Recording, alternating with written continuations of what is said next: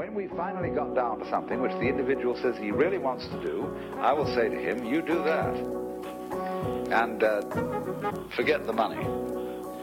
Uh, because if you say that getting the money is the most important thing, you will spend your life completely wasting your time. You'll be doing things you don't like doing in order to go on living, that is, to go on doing things you don't like doing, which is stupid. Better to have a short life that is full of what you like doing than a long life spent in a miserable way. Welcome to Footwork. All right, all right, all right. Welcome back to Footwork. I'm Sean. I'm Dylan, and each week we're bringing stories and tips from around the globe as we dive into our journey abroad. Outlining what it takes to follow our dream and hopefully yours, even if it's not soccer. So, Dylan, why can't you read, man? Dude, I was just caught up on your all right, all right, all right. It Sounded a was little like southern, huh? it was so All South right, Carolina. right. Yeah, you've been talking to your your your parents and your your brother must have just caught the bug, got the accent. Cause Yeah, you, I don't that- they have yet. I was stuck on that for a good second. I know. I can't lie. I know that that's what you were thinking. Missed about. my cue. I was off. Yeah. But here we are here we are in Germany. in Germany. Any new news to report? Nothing. Nothing. We'll give you Nothing we'll give you news in about a week or so, maybe. Yeah, we'll see what happens. Um, but today, we're going to touch on the youth systems around the world. Yeah. Um, So not just the the U.S. where we're not even experts anymore, but we were experts during our time. We we know f- quite a few things and We've grown still coach and, and Yeah. and such when we're back. But uh, yeah, we kind of wanted to touch on just the comparison because everywhere is different. And um, if you're a big footy person like us, um, you hear about it all the time. Is how the the U.S. youth system is just shit. It's this. It's that. Why can't we compete with Europe when we have you know how many kids? What do we have? Twenty eight million kids under the age of six in in America. So it's like. Why can't we do well in the World Cup? Why can't we have these Right. athletes why do we have the greatest athletes in all the other sports, and then it comes to football, go play something we else? We can't even play. We don't even qualify for the World Where Cup. would LeBron James play on the field? Ah, he'd definitely be a target striker. Target, target, striker. target striker, Peter Crouch or like the best keeper of all time. could also be the best keeper of all All time. right, I like this. Let's name a couple athletes, random athletes, real quick. All right, I'm in taking other sports. I'm taking AI on the wing. Taking AI on the wing. Oh, like Allen a left Iverson. winger. Oh, He's yeah. like a little Hazard. The answer. Oh man, I like that a lot. Okay, all right. Let me throw one at you. That's just a random sport. How about Tiger Woods? Where's Tiger Woods playing? Tiger Woods is gonna be a six. He's gonna be a six. I he's think, gonna be he's six. just spraying. All right, here's Left one for right. you. Dale Earnhardt Jr. Dale Earnhardt Jr. is ripping at right wing back up and down the line, but he can only turn. He's only left foot. He can only go Oh, left. but he plays on the right right wing back, and he's left footed. Yeah, that's something the It coaches. Are, something the coaches are gonna have to look Yeah, I at. see. All right. well, yeah. Dale Earnhardt So was a good one. as we, as we have traveled and met some people from around the world, um, we've noticed that the way the youth systems are set up are so different in so many different places. Mm-hmm. Yeah, hundred percent. Um, and yeah, we, we felt like that this is something that we could talk about. And I know you guys are probably sick of us talking.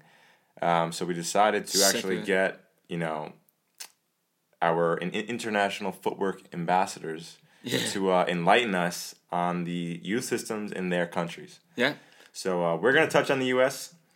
for a few minutes here, and then we're going to give it off to our ambassadors, and they could, uh, you know, tell us their Yeah. spiel. and I think um, just in case anyone skips out right now because they're gonna hear our voices again, let's give props to.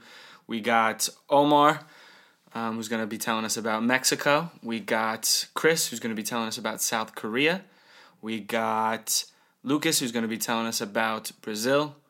Tevin, who's gonna be telling us about the Germany. The Deutschland. the Deutschland. We got Jazza, coolest name ever, who's going to be telling us about Australia. And then mate. we also got Hussam, who's going to be telling us about Sweden. And Benny Brookfield, who's going to be telling us about England. Good old So we're motherland. we are across yeah the motherland. We're, Yeah, we're real international everywhere. today. spraying. Yeah, I mean, but this podcast has reached some crazy, uh, some crazy countries at this point, and it felt like this is the perfect time to do it. Yeah. You know? Yeah, we're we're out there. So let's start. USA, we got work to do. There's no doubt about it. Yes. So Uh, one thing I think that is is pretty um, kind of a you know hinders a lot of youth, and we touched on it with our episode in Jamal is the cost. So, do you remember how much you you know your parents had to pay growing up for um, some of these youth teams? Yeah, so I mean, you had to pay. You had to pay the trainer um, when you eventually had one, Mm-hmm. and then like traveling to the tournaments and hotels and all that. Um, and there were various um, like fundraising stuff to lower the cost for the team. Bake it was- sales. exactly. What you guys baking? I don't know. Cookies. Okay. Cookies. Keep I mean, you can't go wrong with Stupid that. question. Dumb Keep going. question. um, it was it was at least a thousand dollars a year, maybe two thousand a year. I don't Yeah. know. Um, somewhere in that ballpark though, um, was not was not cheap, Ours was kind of the same thing. Yeah. especially for you know there were a few kids on my team that like just don't have that money. So Yeah. I mean, when you think you about think it, dude, about that amount of money, 2,000 a year? How many players and young kids that are incredibly talented that just can't play because they can't afford that? And then you're also you're accounting for boots. Sometimes teams make you pay for your own ball. Mm-hmm, That was a weird thing. Yeah, Um, your shin guards, shin pads, your shin pads. um, the yeah, sweet spots. this. Oh man, you remember the sweet spots? outside. Oh, it's a and they throwback. fall off in the game, and you go out. And For those of you who don't know or don't remember, the sweet spot was look like a up, little. look it up. Yeah, but it was like it it was like a little band that you put over your Laces. your laces so that when it hit the laces, it was It was like even. spot. Ah, sweet spot. hit the sweet spot. Yeah, you know those are those those costs to run you. Yeah, but I mean, you can totally see. I mean, I, I'm no expert on the other sports, but I don't remember basketball being that much. I don't remember Little League baseball being that much. Yeah, it didn't cost as much. And I think a lot of it has to do with, um, especially when you get into the age of five, six, seven, eight, you start playing for what's called the travel teams Yeah. in the U.S. So you're basically traveling. It's Traveling usually outside within, of your town, essentially. Yeah, outside of your town, but you're not going too far. I think maybe hour, hour and a half is the farthest. Like at those ages, I'm talking Yeah. six to twelve before you get. By me, it starts at ten Okay. on Long Island. Okay. Yeah. So I mean, there's there's there's even more that hinders it too, though. Like I mean, I think you can always find a team in the U.S. I don't think that's any problem. You know, if you're There's a lot of not opportunity good, to play. because yeah, there's a Multiple lot of sports, which is something not common around the world. Like in America, that's something that we do well. Is that there's so many different sports that you can play. yeah. There's just so Kinda many different pick. opportunities to try different sports. Mm-hmm. Um, whereas a- around the world, there's not opportunities to play many sports. There are there the sports don't even exist. No, no, Ah. especially not like. don't hit me on that one. It's a late. It's a late night. Late night. We um, we have way too many leagues though. Yeah. And again, I'm no expert on how everything is shaped up now. It's always changing, but especially as we were kids, I remember there's there's just so many different leagues. There's so many different teams. I mean, there was like two teams in my town growing up. There was Monroe Woodbury Soccer Club, and there was Monroe United. And you just think like, why is there two clubs? Like, make one club, pool all the facilities, and then you could have like an A team, a B team, Exactly, a and C team, just and they could play in, in better teams. They play against you know the teams that Yeah. Mm-hmm. are appropriate against them. It seems like it would be basic, pretty much common sense. Yeah, and but this way you can get the players that are at a certain level already playing with each other to better themselves. Because, I mean, I started playing a team on a team when I was three, yeah, and up until ten, you're playing this intramural soccer, yeah, which is rec with, soccer they you know it. Yeah, kids that are very good and kids picking daisies, you know, and you get both everything sides, yeah. in between. So, like, you're not really getting better from that age, but those Mm-hmm. are like really critical years that in other countries they're just, you know, they really focus on the technical um, training at these ages. And, you know, for us, we're just trying to get it past the kid picking a daisy off the field, you know? Yeah, I think some of it, a lot of it comes down to the coaching too, because Or lack thereof it. lack thereof it, I think a lot of times there's just the knowledge just isn't there. And I mean, it's a generational thing because soccer, football, whatever you want to call it, hasn't, it's growing in America. But if you look over time, like when we were kids, I mean, shouts out to my dad, he was my coach. I don't really think he had coaching badges. Maybe he had some. Um, so coaching badges is like a certification. Coaching essentially. license, yeah, certification. Where you, Right. I mean, now it's I had to Take take, a class to get mine, exactly. take tests, run a session in front of someone. Um, but he, I mean, he he did great. But you know, even him, he didn't. Yeah. You know, he didn't play at a high level. He didn't Right. coach at a high level Yeah. before that. Um, but he, I mean, he always wanted to learn, and he was always reading on it, Mm-hmm. and he knew he knows the game very well. So I think for me, I was lucky because my dad was smart and knew the game. But for a lot of people, man, their dads, you know, grew up playing baseball and football, Yeah. and they're coaching their son's team. Right. I have a friend. Um, Classic American story. I have a friend Pat who um, is incredible athlete, but he never really kind of got into organized soccer or on the right teams growing up. Um, shouts out to his dad. His dad coached him too, but his dad never played soccer in his life. He said. And his dad would run basketball drills in the soccer practice. So like pass here, pass here, like set pick here, roll around here, and like you know he he just says he like he didn't know any better, but he was trying. Yeah, he was teaching them something. They're having fun. They're running around. Yeah, exactly. I hear you. Yeah, my dad, the same thing, was a coach up until you 11, 11 years old. Mm-hmm. Um, once again, didn't really play organized soccer as a kid, but he just had the ability just to teach young kids, keep them organized. One thing I can distinctly remember is him teaching me that the ball moves faster than the man to like pass the ball. I mean, that's a great and lesson. as I, I'm, I think I was Great lesson. seven, maybe 6 Mm-hmm. and he had us line up, and he said, "I'm gonna pass the ball into the fence, and if you could beat the ball to the fence, then you'll prove me wrong." You know, and I was thinking in my head, "Oh, he's wrong. No way, I'm faster than the ball." And sure enough, Every 10 time. times out of ten, the ball beat me. I mean, And you look you look back know. at that now and you just think like, Touche. It was a great lesson. yeah, great lesson. Well done. So I mean, I picked that up from him, but yeah, I mean, Overall. over here they there are these top coaches. Some some of them are already playing professional or have played professional, mm. and it's just a different level. Yeah. You know, and starting at that age, or for us not having that at such a young age, we're just losing all these years. And then also in America, um, how it's much much different is how schools have sports.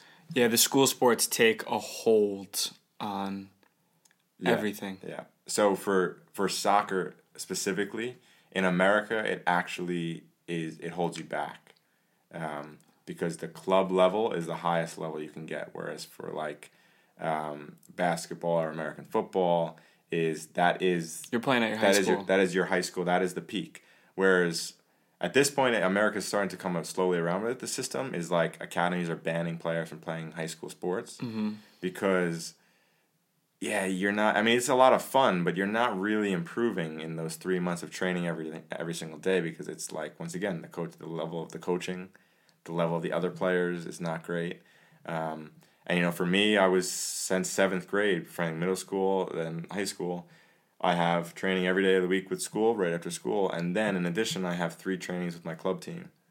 So I'm going sometimes two trainings a day, and then sometimes I'm on a third team that's on the op- opposite day. So I'm training basically tw- two training sessions, It's a bit much. five days a week, and then a game With three different teams. with three different teams, and it's just like, And back then, did you think like which one is going to give me the most chance to succeed? oh, well, it's for sure my club team. Yeah, yeah. it's always the club team. I mean, yeah. the, the the third team, like state, was always good too. There was Mm-hmm, a high level, but then again, it's just like Well, yeah, for the club teams, you have what's called the State Cup. You have like Yeah. Mm-hmm. these national tournaments in Disney and Bethesda, Maryland, and and the leagues in the club level. So you have like a local league, then you have the region league, and then you have like the top league you can play in your division. and I'm sure And- Long Island was always And then the, the pretty te- freaking great. right, and then the teams from there, you're just playing against more competitive teams from other states. Yeah. So it's like the best two teams in Pennsylvania, the best Mm-hmm. team in Vermont, the best team in Massachusetts, Connecticut,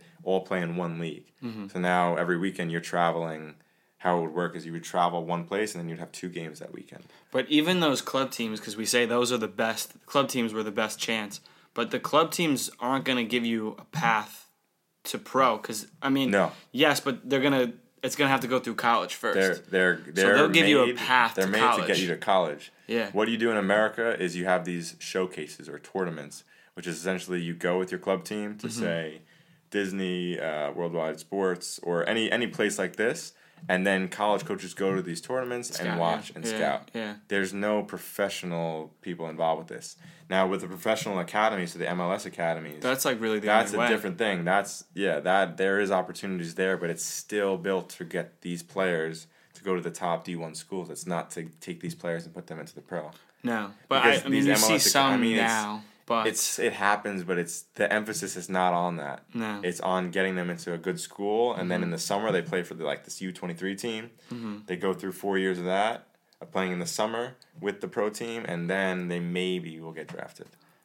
Another thing that I think um, really hinders, and I've heard opinions that say this is the main thing as why soccer is the culture. Is that something you would agree with? Mm-hmm. What do you think the culture is in, in America compared to like just in general the soccer culture, the parent culture Yeah. of of soccer? Yeah, well, I mean that's for me. That's the one difference too that I we, we've talked about this. Like, what if we grew up here? Yeah. It's like mm-hmm. when I was growing up, none of my friends. I played sports after school every day, mm-hmm. but it was always Something else. American football, basketball, or baseball. no one wanted because to play no one soccer, wants to play soccer bro. because no I was way. just so much better than them. Yeah. That they it was like it wasn't fun for me and it wasn't fun for them. Yeah. So we never played it. So Mm-hmm. the only time I played soccer was with the, my teams. Mm-hmm. But here, what do they do after school? You go to the little foot futsal pitch or whatever the field, and you play for six hours, and Yeah. then you go home for dinner and go to sleep. Yeah. It's like that's just They talk about do. it. It was like their whole day. That's literally what they did. They would leave school and immediately go there, and then they just stay there all night, and then they go home, and then tomorrow they do it again. I love it. I was giving this um, comparison to our buddy Tevin who lives here, and the way that they play pickup soccer is the way that we play pickup basketball Yeah, back home, right. and maybe even more so because it's like you get to a court and you're like, all right, who's running five? So get Team a team of five. five. play against a team of five. It's the same thing here. For Winner soccer. stays on. If your team wins, you stay on the field. on. I love that. First And, two yeah, goals done. It's amazing. Yeah, I, I mean, it, it's it's incredible. It is fun. I, I, mean, can't it's- believe it's- I can't imagine like growing up with that, like these little dome pitches, Right. these little like five v five, four v four, three v three, and you can see why these players just their technical abilities improve so much Their quicker at this young too. age and decision making It's because quick, it's tight. this is what they do all the time. Club training is great, but it's probably only a few days a week for some some as for kids at a certain level, not in Yeah. the pro academies. Yeah. But they're learning here. They're Yeah. learning on the streets in these little futsal courts. This is Yeah. where they're learning in the cage. Yeah, no, it's so true, and I think like that really ties into the access, the easy access. Yeah. There isn't that much easy access of of games. It's all so sh- like the structure is all just kind of whacked. I mean, I went to Iceland, and unfortunately, we couldn't get anyone to talk about Iceland on the pod today. But um, from going there, I actually learned a lot, and there was there was something like there is one UEFA A coaching licensed coach. So UEFA is like the European standard committee. Um, for those of you who don't know, and the UEFA A coaching license is the highest coaching license you can have, especially for youth Yeah. and um, yeah, it's something like there's one UEFA A coaching license coach um, for every I think between five and ten kids, which is just unreal. Now I, I know Iceland is a super small country, mm-hmm. and you know their population is minuscule compared to the U.S. But just looking at something like that, then you see why. Oh damn, they beat England in the Euros the other you know a couple years ago, and people think oh this is a fad, but no, this is something they've been working Yeah. towards for 10, 15 Right. years. You know, building this culture. coaching Yeah. at such a young age Yeah. that when they get to these older ages 16 17 18 when you're going pro they're they've already had this level of training their entire life Mm-hmm. um, and for us growing up it's like we for me i didn't have a like a a legit coach that played the game at a high level until i was 14 13 i mean that was my first a exposure lot of people, essentially there was a third team that i played on for a little bit when i was 10 but other than that it was like my first consistent coach where I would go to training. He's there every day when I was 14. Yeah, So it's pretty like- crazy the difference. Of course, I picked up from coaches along the way. You Yeah. know, that may have been good players themselves, but Yeah, not. They're they might have played the game at a high level, but they're not a coach. There's a difference. there is a difference. Just because you're a good player doesn't mean that you can coach a young kid that Uh, doesn't, doesn't know what always translate. No. Because sometimes it leads to just frustration. Like, why can't you do this? Mm-hmm. You know, you can't break a simple skill down because it's so easy for you to think, but like if you break down how to just pass the ball right. When you look at like someone who's never passed the ball in their life, it's like, oh, where do I How can start? you do this? But like, where do I where do I where do I start? yeah, and yeah. some people just can't get to that basic level yeah, of the foundational skill and then build up from there. yeah. So it's getting the right coaches who can, especially that transition from not playing into playing and then staying playing because Yeah. they they find joy in it and they're learning and. Right. But you know what I think the biggest hindrance is in America is those moms and dads that yell, "You're kicking it! You're kicking it backwards! Kick it, Johnny! You're going the wrong way! Shoot it! Shoot it!" That that translated it even into into Oneonta. I remember Oh, my dad has to stand like like all the way on the other side of the field. I'd be the same I'm way. all I the just same way. if if your mom yells that sh- you're kicking it the wrong way, please educate her on on on on the game a little bit, just so we can build the culture and we can be a better American soccer country tomorrow. We can grow. We can We can grow a little bit. Keep moving forward. Keep moving forward, but sometimes in soccer you got to go backwards. Sometimes you gotta go backwards to go forwards. And, uh, speaking of keeping keeping moving forward, Yeah, let's, can't uh, speak. let's um let's, Let's stop move talking. forward. Let's move forward to our ambassadors. Let's hear let's hear how they uh Let's see how they get on. That's how they get on in their countries. Uh, let's start Um, with um, Jazza in Australia, who I Alright. played with. All right, then. Cheers, mate. Cheers, mate. Let's hear it. Crikey. Go on, Stevie. Steve.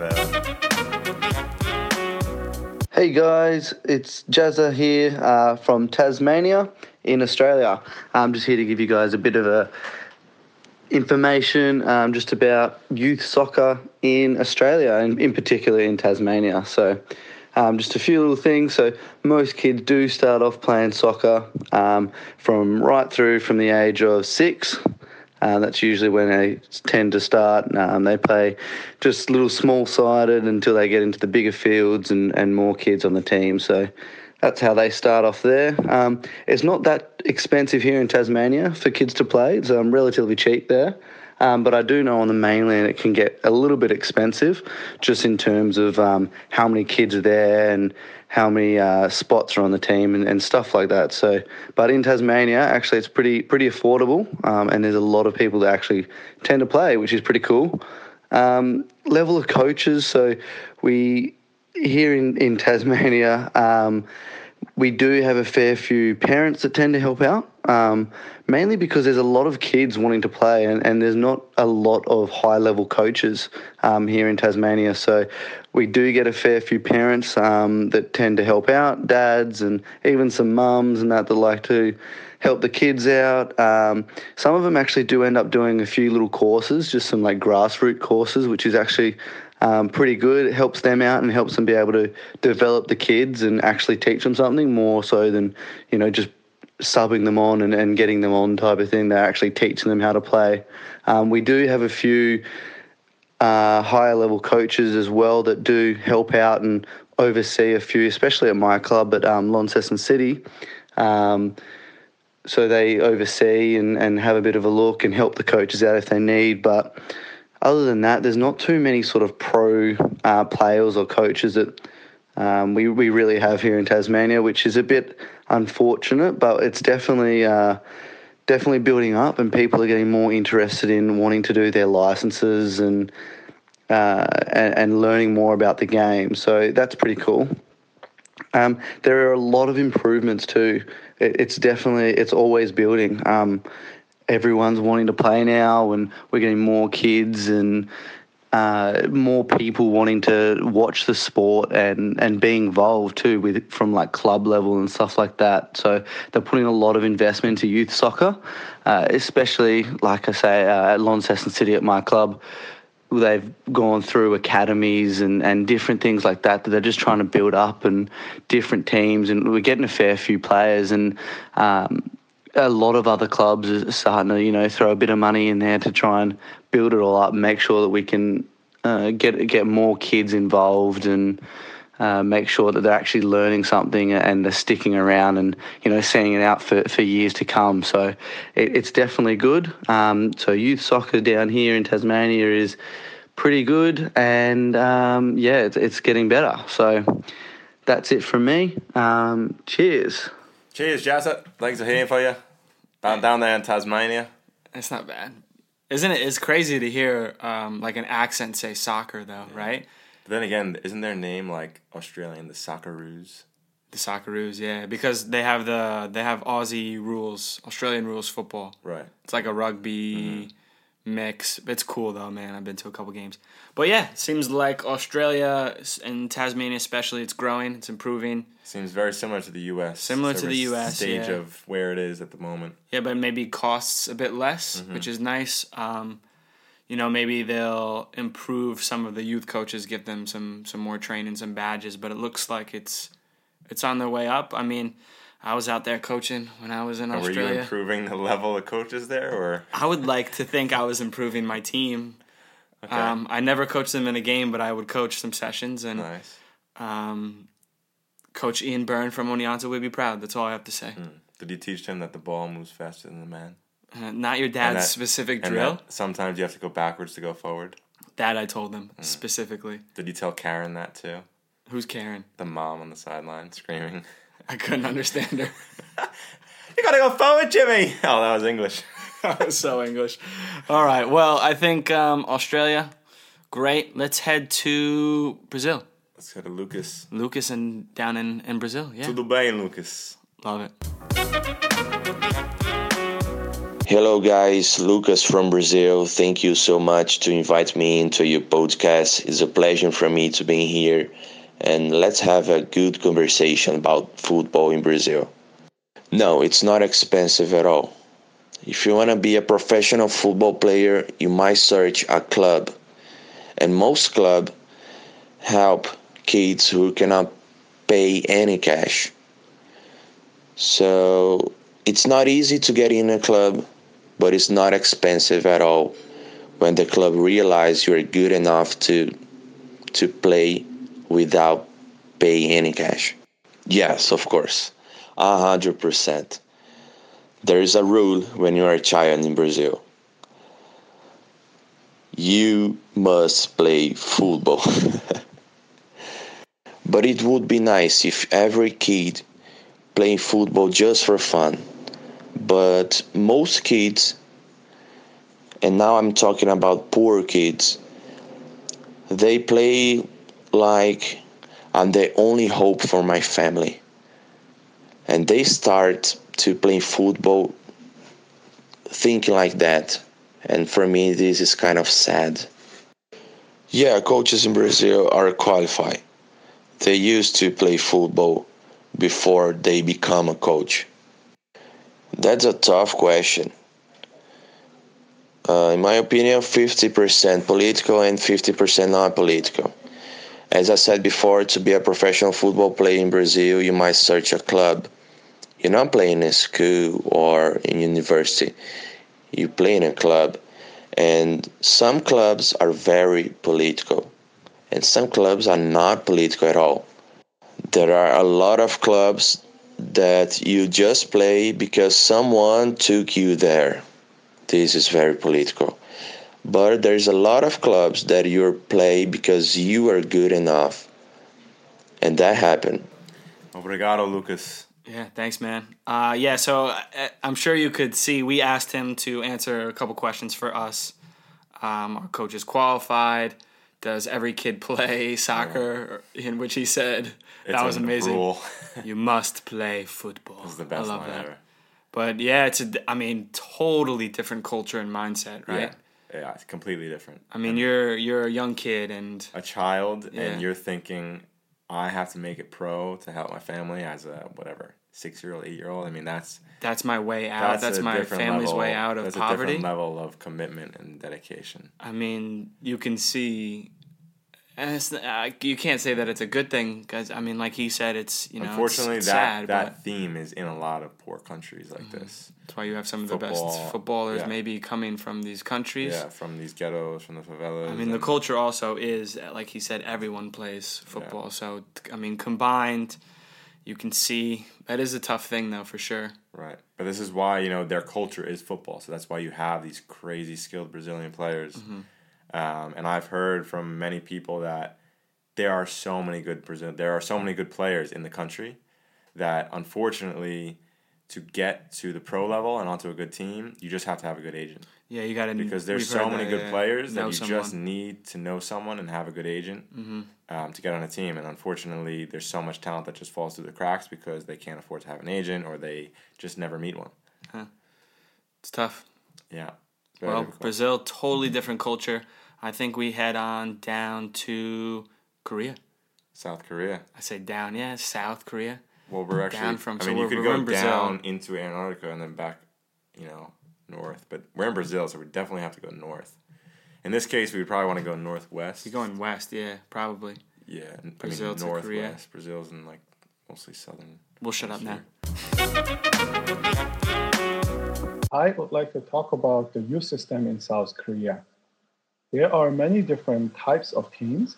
For example, professional youth teams, school teams, and private teams. But there are no divisions, promotions, and relegations between each teams. Each teams are playing in different leagues, but sometimes they overlap because of playoff system. There are many players for one team. Sometimes the squad is up to 60 players. Usually, the players are having a training with only one coaching staff.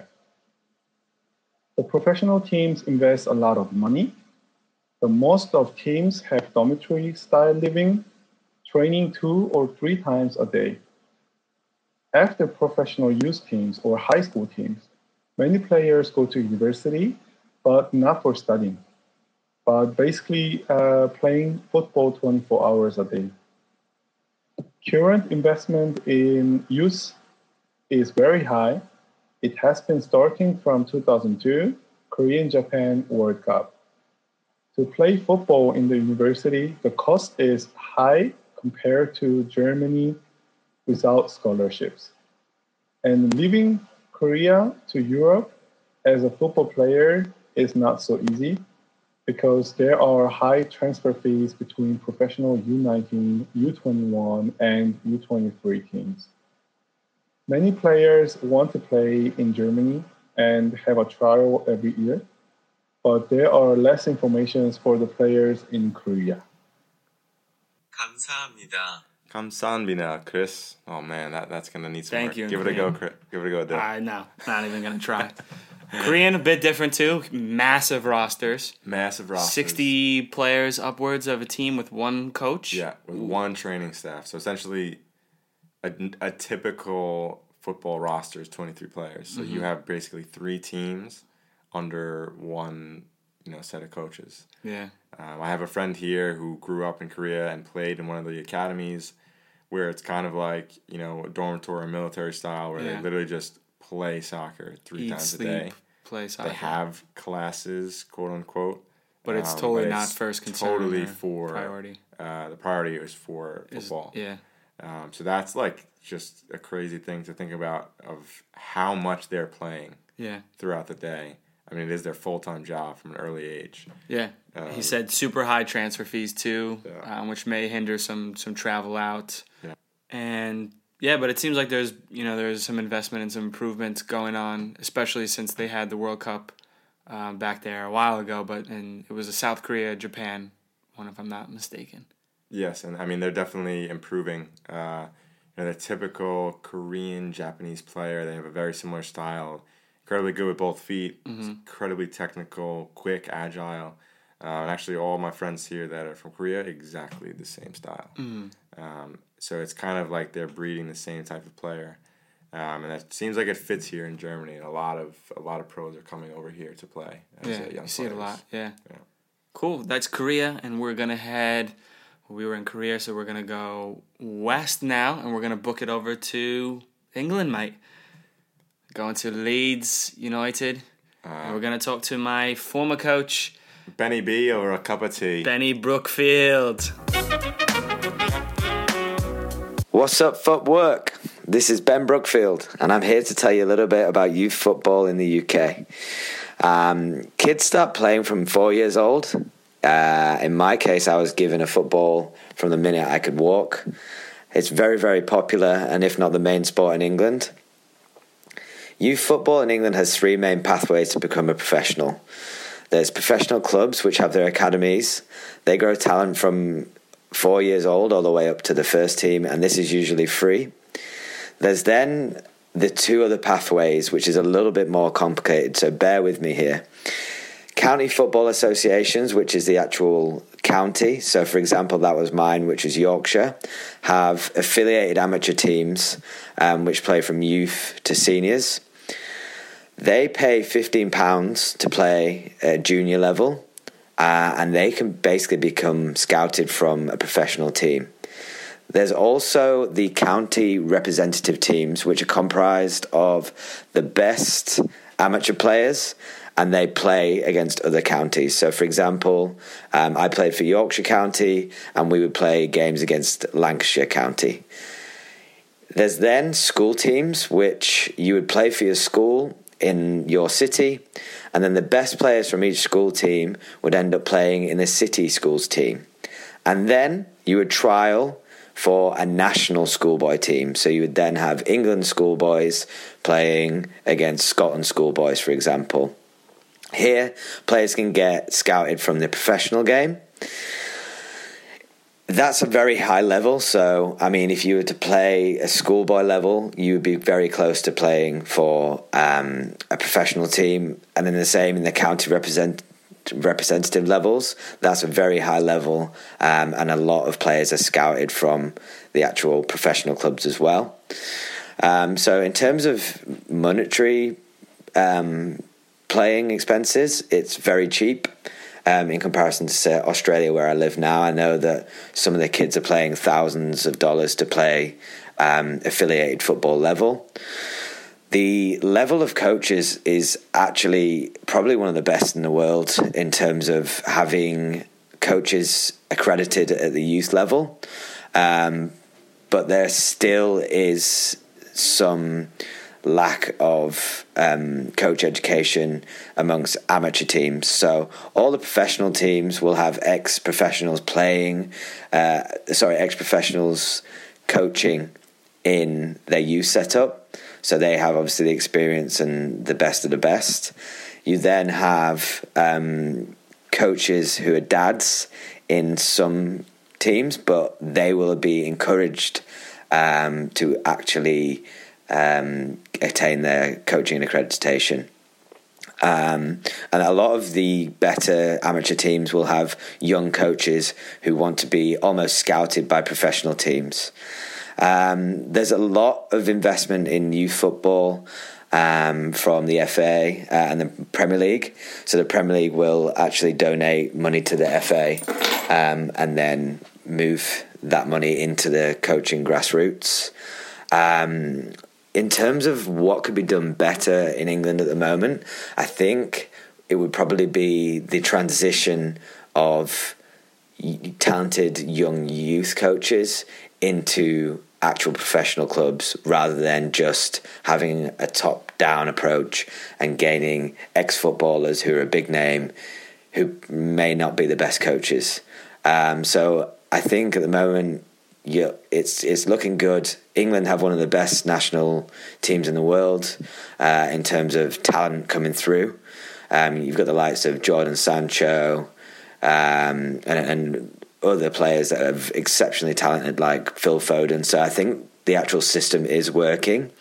Um, where I would like to see a major improvement would be the actual um, coaching badges. Yeah. So you think he likes England?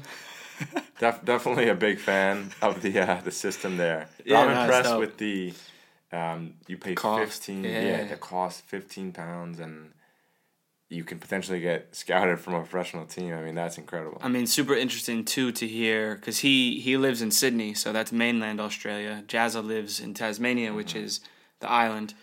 Um, and the difference in cost, he's saying that some kids can pay thousands of dollars on the mainland. So Wow. Pretty crazy there. Fantastic. But yeah, back to to England.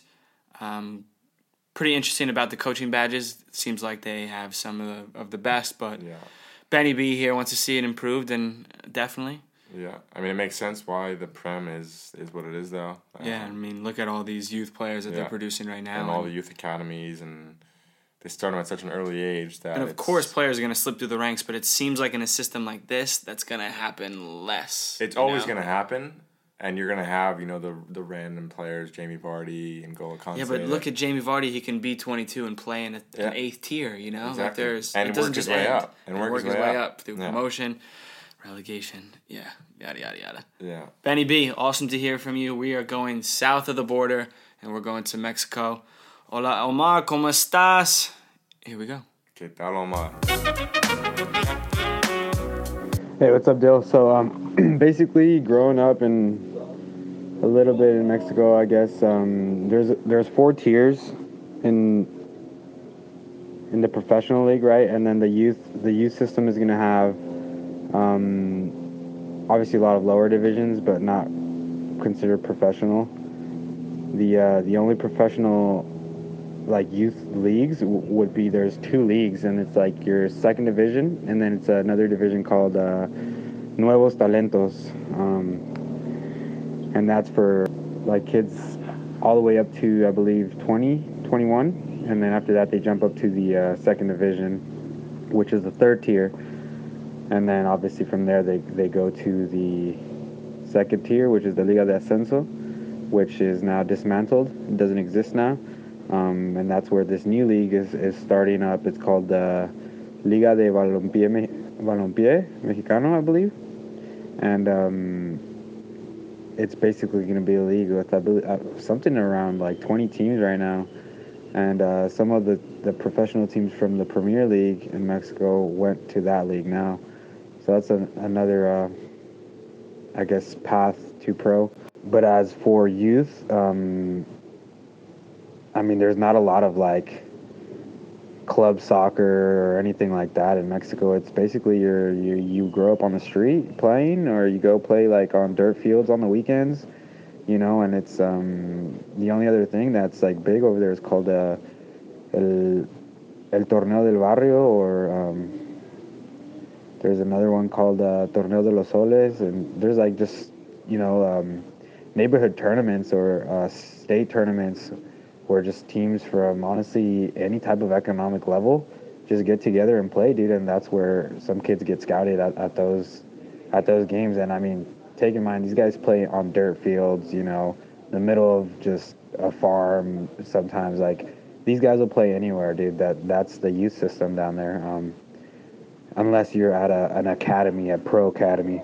And like the, what what I mean by pro academy, I mean is is a uh, is an actual professional team and having being under their youth system, you know, um, and that obviously comes with a cost because there's no there's no kid that goes there for free unless you're really good.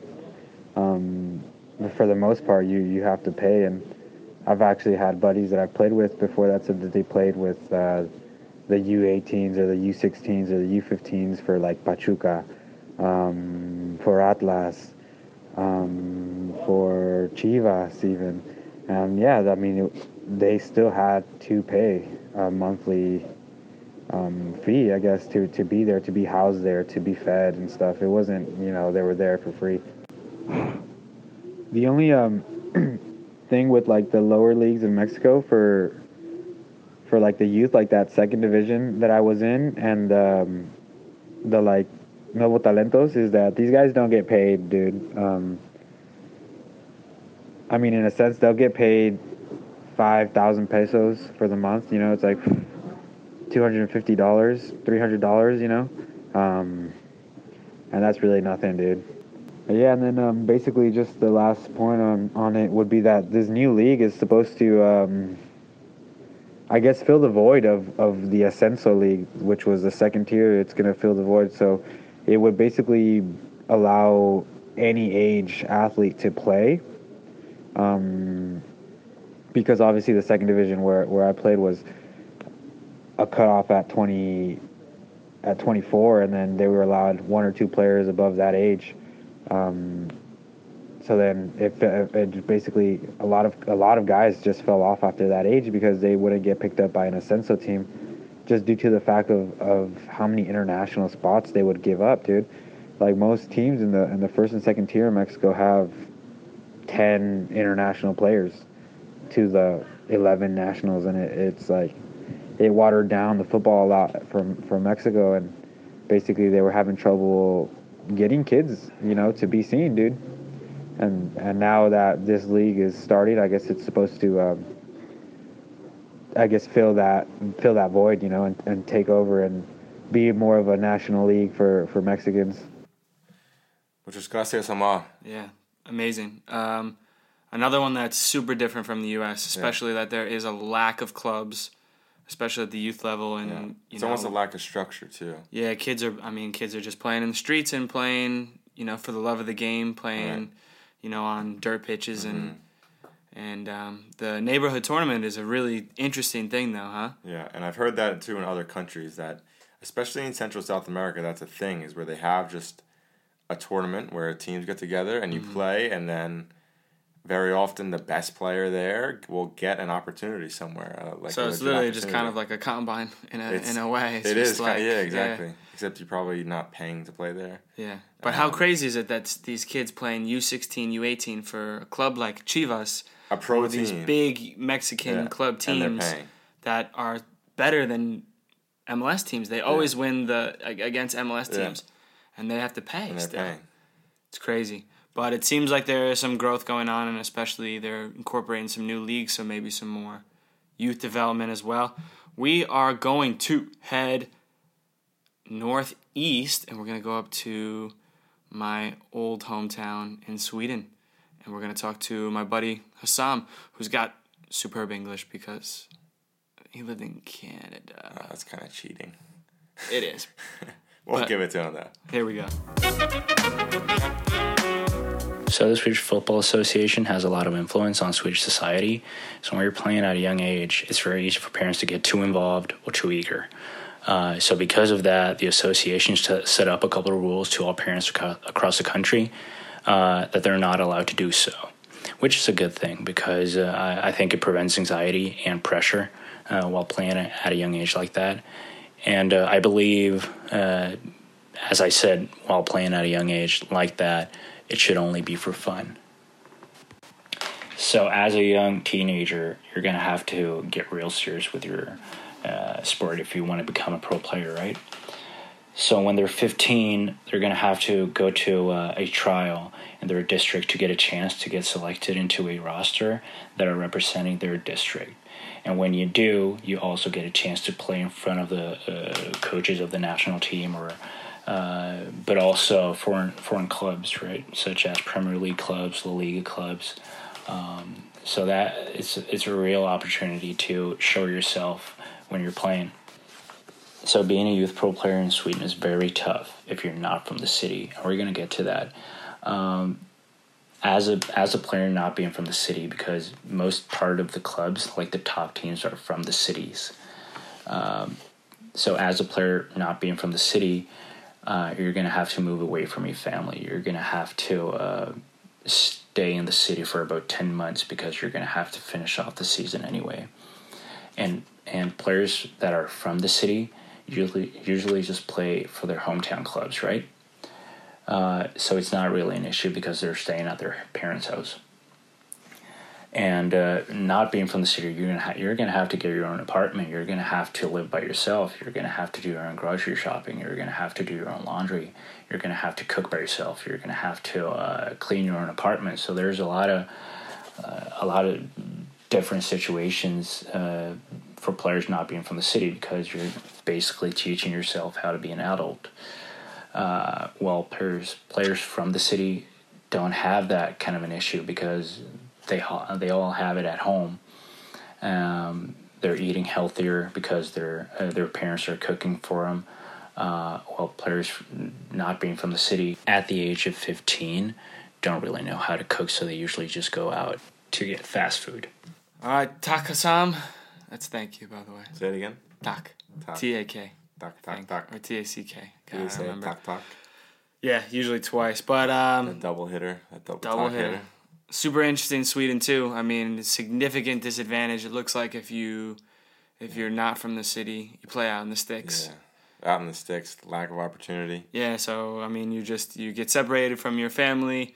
You know, there's if a you lot can of get different. into the if city, you get you're into gonna these, get the yeah. opportunity, and then Yeah. yeah, you have to live on your own at 15. that's you know very young. From living there, I did see though that there are like, you know, you can get scouted sometimes through these teams. I remember there were some youth kids that I coached too, um, that moved on to some some academies and stuff. But you know, I, it, I guess it is. You know, it's it's pretty similar to some other places in Europe. It seems kind of similar to Germany. Um, but yeah, another one that's super interesting. Now we're gonna go south. We're gonna take the train. All right, we're gonna take a little short flight. Yeah, or you can take a Flix Easy bus. jet. We'll take a Flix Easy bus. jet. Easy jet down to Germany, The motherland. the motherland. Okay, let's hear from Tevindo, our boy Tevin. What up, Dylan and Sean? Yeah, let me try to summarize the German youth football system and especially flag some differences uh, relative to the US system.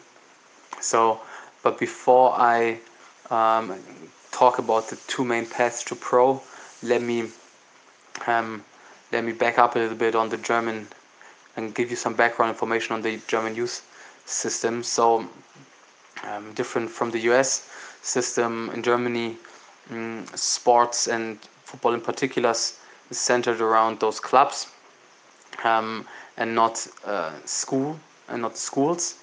And so among those clubs, you basically have two different types of clubs. You have those clubs who are, which you can say they are professionally organized, and then you have those who are unprofessionally organized or amateur clubs. And um, the first type of clubs, the professional ones, are, are those who have at the senior level a team who plays in one of the first three leagues. So in the professional, uh, at the professional level in German football, senior level football, and because of that, often they they they generate uh, much revenue and can thus afford to have very good coaches and very good structures and and um, yeah, nice nice um, um, training facilities and that kind of stuff. So um, you have this huge difference between those few uh, very professionalized clubs, like in Hamburg, the Hamburger SV and St. Pauli, and then the rest of the clubs, which are basically amateur clubs. And there's not, not much daylight between the two. And um, as I just mentioned, um, one very important difference is the level of the coaches. So coaches in those professional clubs uh, are usually full-time coaches. So that's the only, the only job that they are doing. Whereas in amateur clubs, th- this is often uh, the coaches are often uh, maybe former amateur football players or sometimes even fathers of some of the players, but it's not really professional. And training only occurs two times a week, sometimes three times a week. Or whereas, whereas in the professional clubs, um, the kids train five to six times a week from very early ages on. So, and um, against this background, you mainly have two paths to pro. The first path is through those professional clubs where you promote, you get promoted from from like the lowest level, the youngest youngest um, teams to the old the oldest teams until finally you make it to the first team of that club, and this is definitely um, maybe the quickest way to become pro because after your after you're finally in the youth team in the under under 19s you um, you get a professional contract. Often you first play for the second team which is like in, in the Regionalliga or third liga. In the case of Bayern Munich and Borussia Dortmund the second team's place in the in the third uh, German league whereas for most other um, professional teams um, the second senior level t- uh, team um, plays in the Regionalliga, and often talented players make it first to that second team, and then the most talented one make it to the first team, and that's the easier way, the easier path to pro. The more difficult path is if the second path, and the more difficult one is if you either uh, never played for um, a professional club, uh, like a youth team in a professional club, or you played at some point but then got um, kicked uh, out of or not you didn't get promoted to to the next level so you got yeah, I mean, actually, you got when you if you actually get get kicked out from from the club, then it's a lot more difficult, and you really need to, to take every single step of the ladder, and uh, so then the usual path is to go from then if you after after your final um, youth season um, start out in the Oberliga, you are a, that's fairly good. You are a very talented player, and then from there you really need to, to prove yourself in every single league, like so Oberliga, then Regionalliga, then third league, and uh, yeah, up to up, up to the first league. And this this path is of course a lot more arduous and um, it's a lot more difficult. So the best, the easiest thing, or the the not the easiest thing, but the the the, the best thing that can happen to you is if maybe by by dint of luck or um, by being at the at the right place uh, in the right time, um, you manage somehow to play. You manage to play in the under 19s, so the the final youth uh, year, and you have a great season, like in a professional club, and you have a great season, and you get you get a professional contract uh, for the first team. So often you then still play for the second senior team, but um, you, they they want you uh, to play in the medium to long term for the first team. And so and even if you don't manage to play in the first team at that club, uh, you at least had a professional contract, um, first league contract or second league contract at some point, so that teams from the third league uh, would easily want to uh, sign you. So yeah, yes, those are basically the main differences um, between. Uh, I mean, those are mainly the those are the main um, uh, aspects, um, the main pillars of the German system, and I mean how it compares to the US. That's fairly obvious. Um, I mean, you, have talked about that quite a bit, but uh, yeah, you can you can uh, you can maybe maybe tell where you see the main differences. Thanks, Devin. Feeling done for that. Thanks for showing off your English skills. Yeah. With your uh, six minute explanation of a quick summary of the German football system. I loved it though. But Engaged. it was uh, it was engaging and it was very insightful. Yeah, you don't need anything from us. So yeah, we, we're not going to add on to that. Um, but it is clear that throughout the world it does vary greatly. Yeah. And uh, there's no perfect system. Some are better than others. So U.S. step your shit up. Michael Bradley, figure it out. Michael Bradley, figure it out. See your way out of the national team. That'll that'll help the U.S. See your way out. Let's let's see our way out though, and um, say thank you to all the listeners out there. Um, we got some special guests coming. Yeah, so keep tuned. plugging and passing. We got some very exciting news coming. Um, Anything else? Yeah, just plug it and pass it. Stay tuned to the Instagram, footwork underscore podcast. Plug, pass, plug, plug pass. pass. And uh, yeah, we got some exciting stuff coming soon, so stay tuned. And we'll uh, we'll see you Thursday. Yeah. Ooh. Sneak peek. So until next time, keep moving forward, keep learning, and make your own path. Footwork. Better to have a short life that is full of what you like doing than a long life spent in a miserable way.